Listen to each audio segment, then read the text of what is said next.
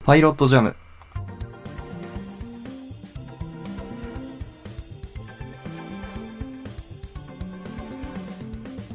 作曲家のいさきです。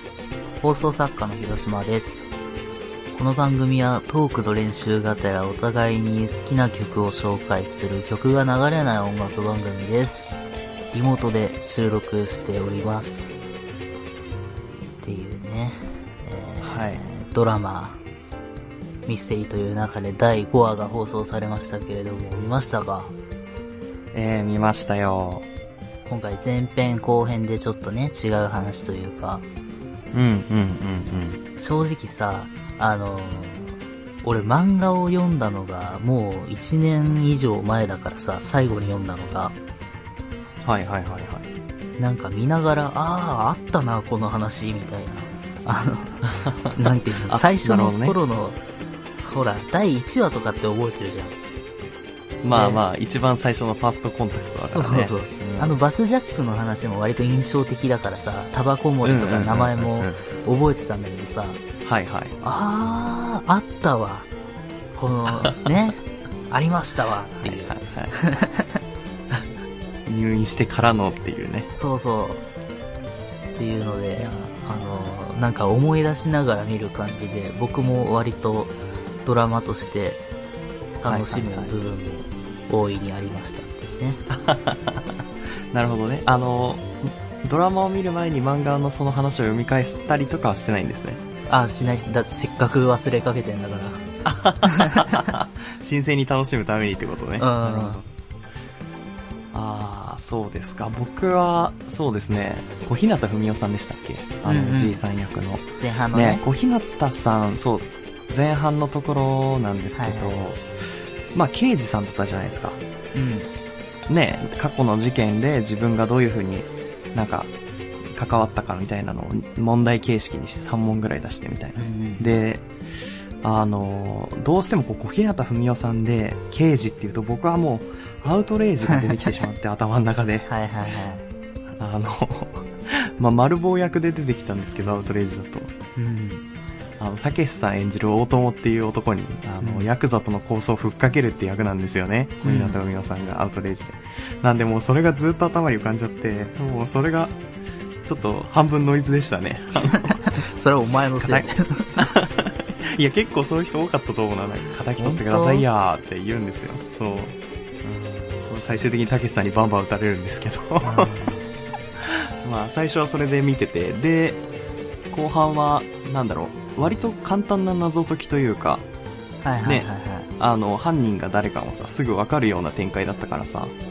あ、今回は結構薄味のエピソードなのかなと思いきや、暗号に繋がってったから、うんおーと思って、やっぱ、なんだろう、展開が早いからさ、小日向さんの話で1話持たせるのかと思ってたから、あ結構、スパンが早くて楽しかったですね、今回もあ、見てて。そうね。あれ多分、1話に伸ばすと、だいぶ持たれるというかね。そうだね、なんか、薄味感が強い感じになっちゃうもんね。うん。ね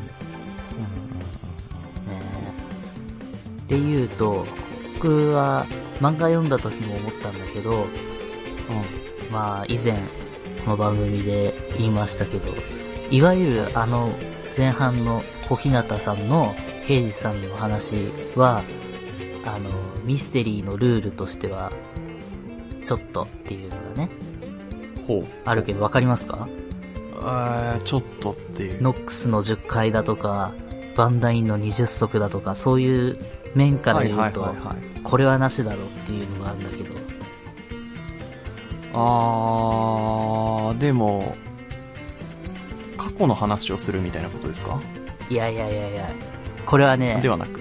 まあ本当に最後の最後、次の日になって目覚めた久能くんが、あの、隣のあの、小日向さんは、いあなかー、っはた。いはい。えーいなかったっていうねそう、昨日の朝亡くなりましたけど、えーだって昨日の夜、話したけどな、みたいな。まあよくあるやつだけどさ、あれね。ミステリー作品でこんなんやっちゃダメでしょっていうの は。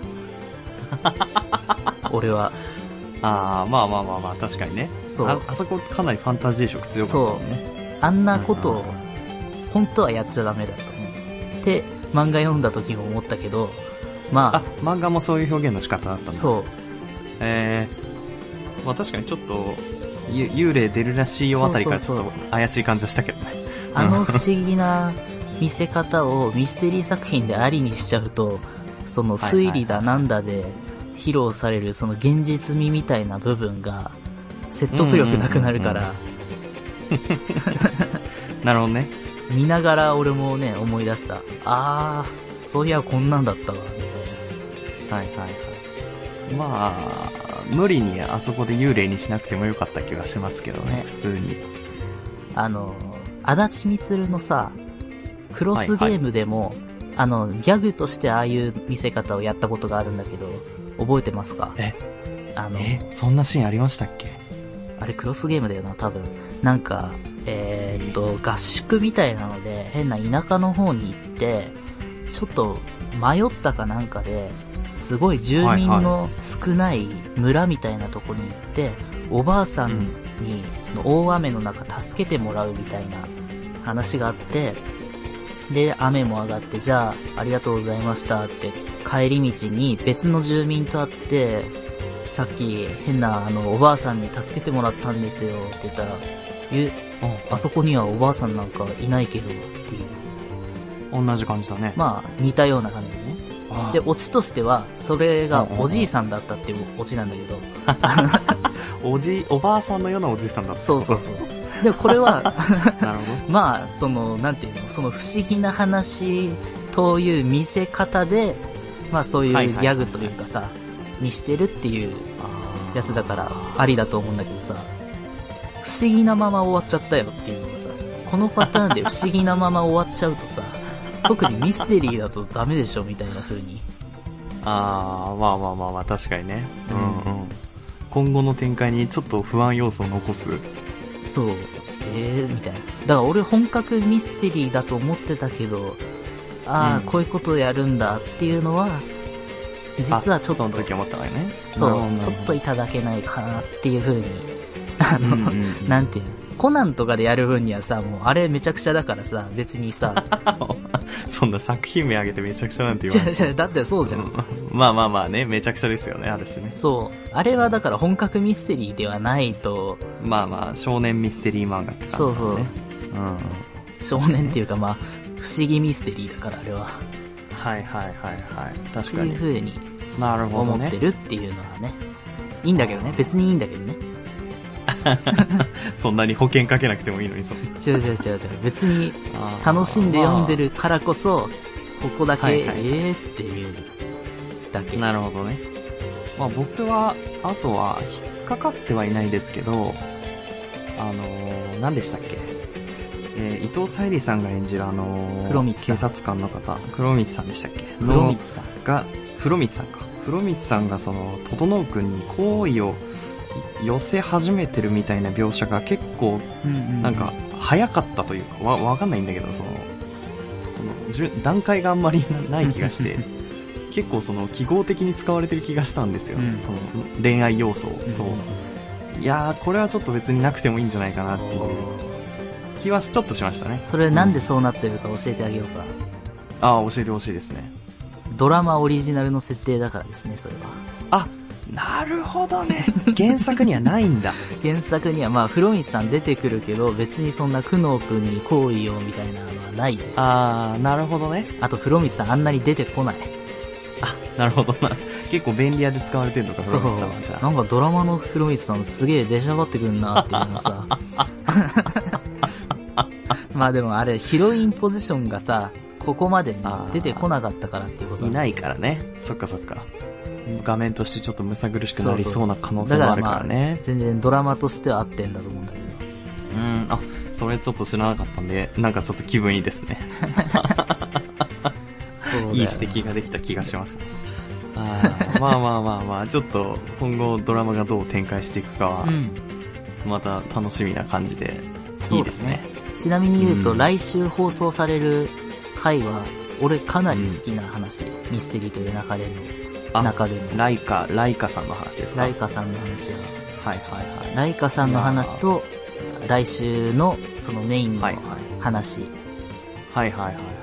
あれはね、いやー、おーって漫画読んだ時に、ビビった。ええー。あ、じゃあ来週は余計に楽しみですね。はあーっていうのと、いはい。逃亡 EF か。あと覚えですね。4話見ましたよ。ええどうでしたか、広島くん。なんかあの、ペットの話とね。ペットの話。ペットの話とそうですね、ペットの。話ね。あ、うんあとあれか、松兄が、タク兄だったんだよ。まあ名前ね。うんそう松兄じゃ、演じてる人もね、兄呼ばわりされてたから、ね、 松兄だと思ってた のもうに。よぎるよぎると思って。ねえ。うん、だってもうただの鉄腕ダッシュじゃねえかよと思ってさ、け軽トラ乗ってる時とか。 いやーねうん。いや、面白いですよね。え、そうね。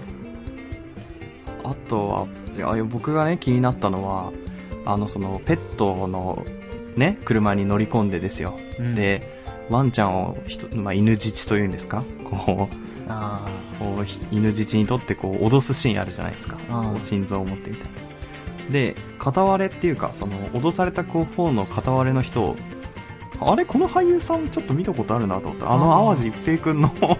え淡路一平くんの人じゃなかったですかあーそうだっけ、ミステリーという中でで、僕が犯人扱いした淡路一平さん役を演じてた俳優さん、ちょっとすいません、名前今、あーちょっとパッと出てこないですけどあーあーそそうのかも。方が、うんえー、またいで曲をというか、あーえー、あのー今回、登場して、で、なんだかんだ今回もなんだかんだ悪いことしてます。そうだ ね。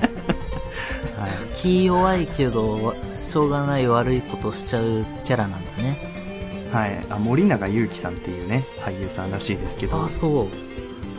えー、ちょっとこれは、森永さんが2回連続で出てくるという、あこの我々の番組で応援していきたいですあ、ね。そうこれねは。俺ら森永として応援していこうよ。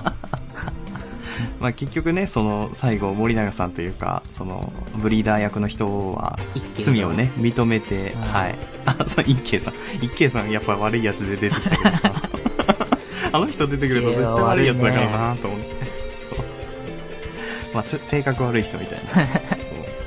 映され方というか。僕そこすごい、なんでなんかちょっと見てて楽しかったですね。あうーん。そうだね。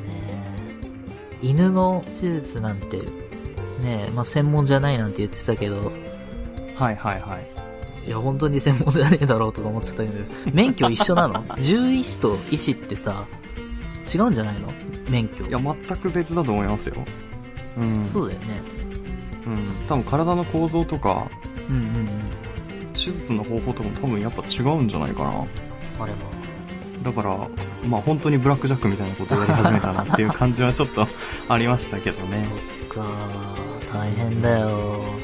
今、東京の方でもね、包囲網が。あ、そうですね。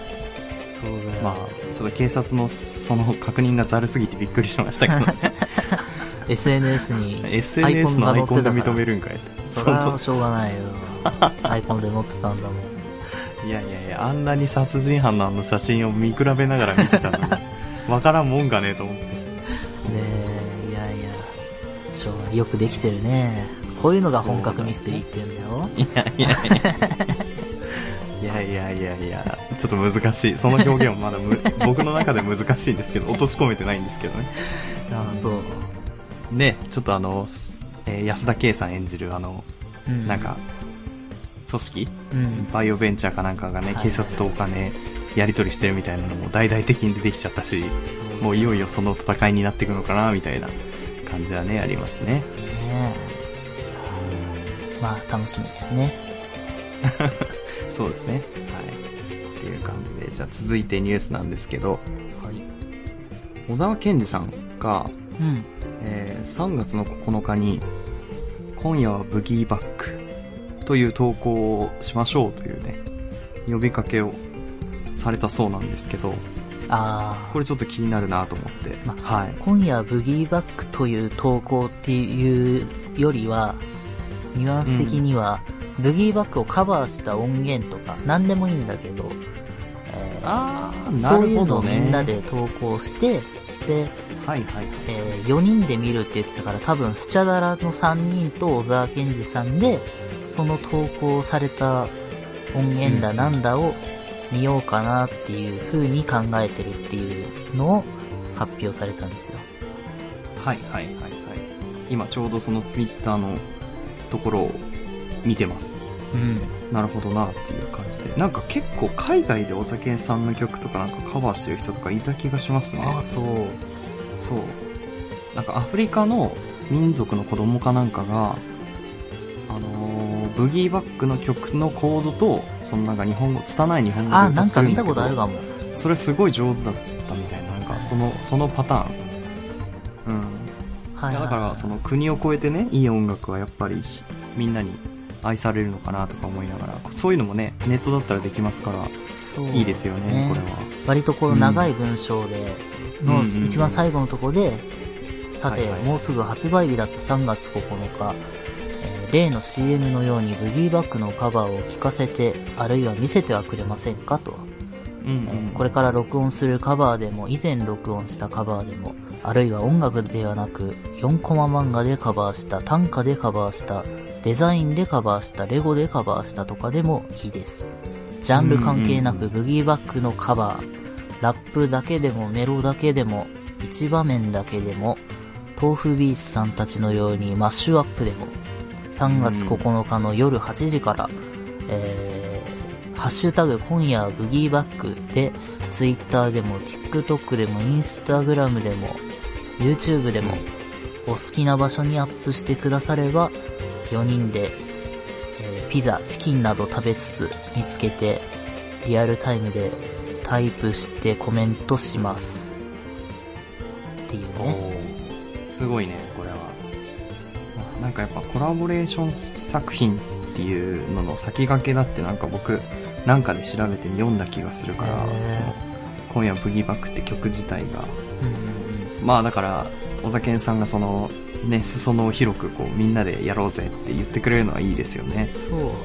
そっか、スチャダラと、あのね、出した曲だけど、そういうのってなかったのかな、ブギーバックなんかいいねあんまり当時はラッなかったプみたいですけどレイね。名機みたいなことだもんね、しかも。うん。うんうんなるほどね。うんうん。いやーなんで、これは面白そうだなと思いながら、ちょっと当日はね、ハッシュタグを追いかけてみようかなと思いますね。うん、あなたは参加しないのいや、まあ参加はもう悪くはないと思うんですが、なんかやっぱこれ、こういうのって愛がある人がやった方がいいんじゃないかなと思って。強い気持ち、強い愛があ強いる気人が。持ち強い愛がないと、そう。 ちょっといろいろ考えちゃう。でも確かにね、こんだけ気軽にやってみようよって本人うがん言ってくださってるから、まあ僕も確かにやってみようかな。そしたら、そう僕はね、音楽で参加できるから、いいなと思うんねですえ、あけど。なたもラッパーとして、スチャダラの。歌の方はちょっとま あ、まあちょっと考えますけ123のとど、ころから。そうすごい難しいところが。だよね。しかもさ、あのね、このツイートのさ、文章の割と前半の方でさ、これもうすんげえ珍しいというか、僕もほら、この手の、この界隈の研究者としては、すごい珍しいんだけ ど、そうね、そうね。小沢健う二さんが、小山田圭吾さんの名前出してんだよ。んそうだね、結構早い段階で出してるというか。そう。あの、フリッパーズギターが解散した時の話を触れてんだよ。はいはい、そうだね壊してしまったっていうそう言っ。て当時のパートナーだった小山田に、えーもうフリッパーズやめにしないと言って、僕自身がパーフリとか業界風の呼び名まで作って楽しんでいたフリッパーズギターを壊したっうていう。んうんうん小山田は彼特有の上向きの視線で僕を見てしばらく黙っていたみたいな。うんこんな小山田さんに触れることなんかないんだよ。ああ普段はないんだねそう。何年か前に、フジロッはいクはいフェスティバルに小沢健二さんとコーネリアスが同じ日に、の似たようなタイミングで出るっていうほうほう機会があったんだけど、その時は、えっと、小沢健二さん公式サイトかなんかで、あの、フジロック出ますっていうので、で、あの、まあ、フリッパーズ復活みたいなことはやる予定ないのでっていおうおうう、ことを言ったそこでねはいそうはいはいはいはいでもこの時もフリッパーズギターをっていう名前を出したことにびっくりした。あはいはいはい、はい。ニッパーズギターって言わな いから。言わなかったから。まあ、ある種ね、ある種禁句というか、過去の話としてね。うそうそう。だから、ほわーと思って。ん。なるほど。じゃあこれは結構レアな文章というか、そう。ね、いや、当め時ちゃのくファンちゃ、かうらしたら。ん。いやー、すげーと思って。なるほどなこれもし、おや、まあそんなこと絶対ないと思うけど、小山田さんがこれに参加したら超面白いですけどね。どうなあんでしょうね。ー。たなんかだ、それの誘い水にも見えなくはないですけど。それうん、かなり、あのね、現実的にやるかわかんないけど、うんうんうん。小山田さんは今夜はブギーバックカバーしてるからね。あ、以前。うん。スチャダラと一緒に。そうなんだ。僕それちょっと知らなかったですね。だから、わかんないけど、当日それが流れたら、うんうん。超熱いなって思ってる。あー、なるほど。そっかそっか。もうすでに音過去にあおある音源がそう。流れたらだってこ、とだよね。小沢さんの文章の流中れ流れで、そうだよな。これから録音するカバーでも、以前録音したカバーでもって言ってるわけだからね。だから、うんうんうん。言ってるね。そなるほう。どむしろ、あーはーはーちょっと、ちょっと、お膳立てができてるわけだ。そうそうそう。やってんじゃねえかなとすら、俺は 思ってる。いやだ、来たら熱いなっていう。はいはいはいはい。あ、今ちょうど調べてましたけど、ネットでも普通に出てきますね。その小山田さんがあブーギーバックをカバーした時のやつとか。なるほど。これはちょっと3月9日、大きなうねりが生まれる可能性ありますね。ねああ、ちょっと楽しみだな、これは。はいえ。まあそうなんですね。はいはい。ありがとうございます。じゃあ、以上、ニュースでした。